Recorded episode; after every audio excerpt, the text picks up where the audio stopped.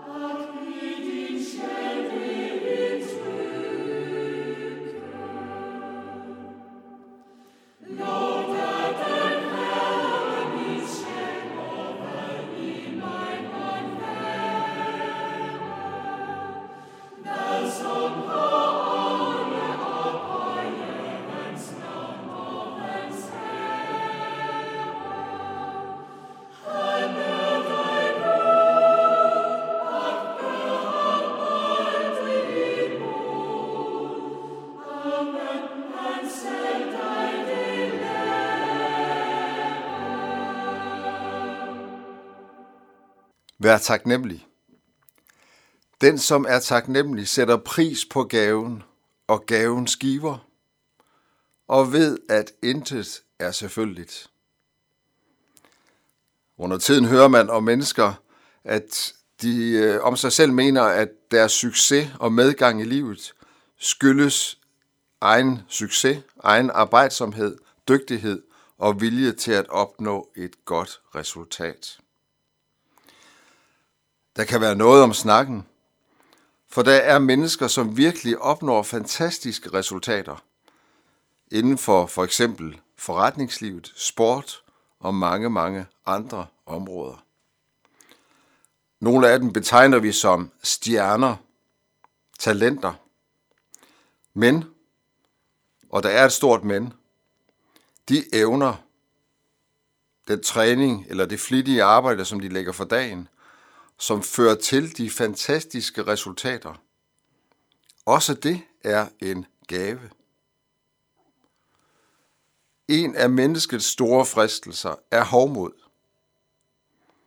At man ikke er tilfreds med den plads, som Gud har givet os ved skabelsen. At vi netop er Guds tjenere. Mennesket higer efter at være herre i eget hus, uden indblanding fra Gud og uden taknemmelighed. For man ønsker ikke at være et menneske, som lever af Guds nåde og barmhjertighed. Men det, der ser ud som en begrænsning og et nederlag, Guds nåde, hans hjælp og beskyttelse, Det er i virkeligheden en fantastisk gave og en styrke til menneskelivet. Kristenhedens største missionær, Paulus, han oplevede fantastiske ting i sin tjeneste for evangeliet, når han forkyndte om Jesus Kristus som frelser og herre, som sønderes ven. Men samtidig oplevede han modgang som ingen anden, som et vilkår Gud gav ham, for at Paulus alene skulle stole på Guds nåde, for også Paulus kendte til hovmodets fristelse. Mere end nogen anden var Paulus udrustet, meget rigt med, med mange evner og åndelig indsigt. Men tjenestens herre, Jesus Kristus, ville ikke, at de skulle bruges sådan, at Paulus kom i fokus. Paulus som den udvalgte apostel skulle stadig være evangeliets tjener og ikke dets herre. Paulus giver os et indblik i denne magtesløshedens styrke i 2. Korintherbrev kapitel 12. Det står sådan. Og for at jeg ikke skulle blive hovmodig af de overmåde store åbenbaringer, blev der givet mig en torn i kødet, en engel fra Satan, som skulle slå mig, for at jeg ikke skulle blive hovmodig. Tre gange bad jeg Herren om, at den måtte blive taget fra mig, men han svarede, min nåde er der nok.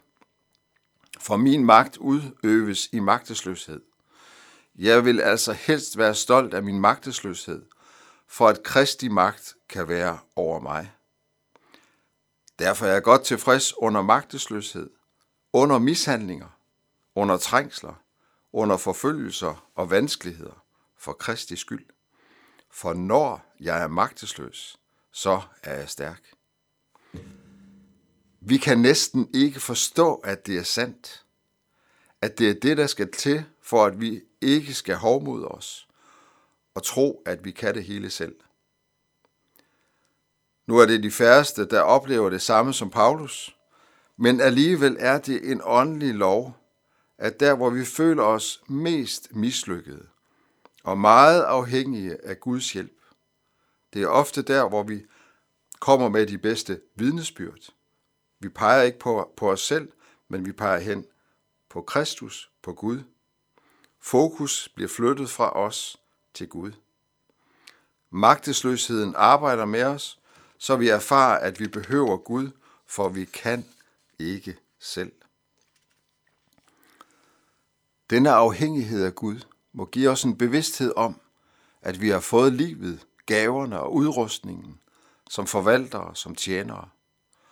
Og så må vi være taknemmelige for, hvad vi får lov til at tjene med, selvom vi ikke er en, en Paulus eller en Peter. Dette, at vi ikke kan og skal kunne alt, har en kaldt begrænsningens evangelium. Men alle i Guds menighed, som er Jesu læme her på jorden, kan noget, og Jesus tjenestens herre holder det hele sammen. Paulus kendte også til den virkelighed. Han skriver til menigheden i Kolosse, Kristi fred skal råde i jeres hjerter. Til den bliver I jo kaldet som lemmer på et læme. Og vær taknemmelige. Lad Kristi ord bo i rigt mål hos jer. Undervis og forman med al visdom hinanden, med salmer, hymner og åndelige sange. Syng med tak i jeres hjerte til Gud. Hvad I end gør, i ord eller gerning. Gør det alt sammen i Herren Jesu navn, og sig Gud, Fader, tak ved ham. Amen. thank you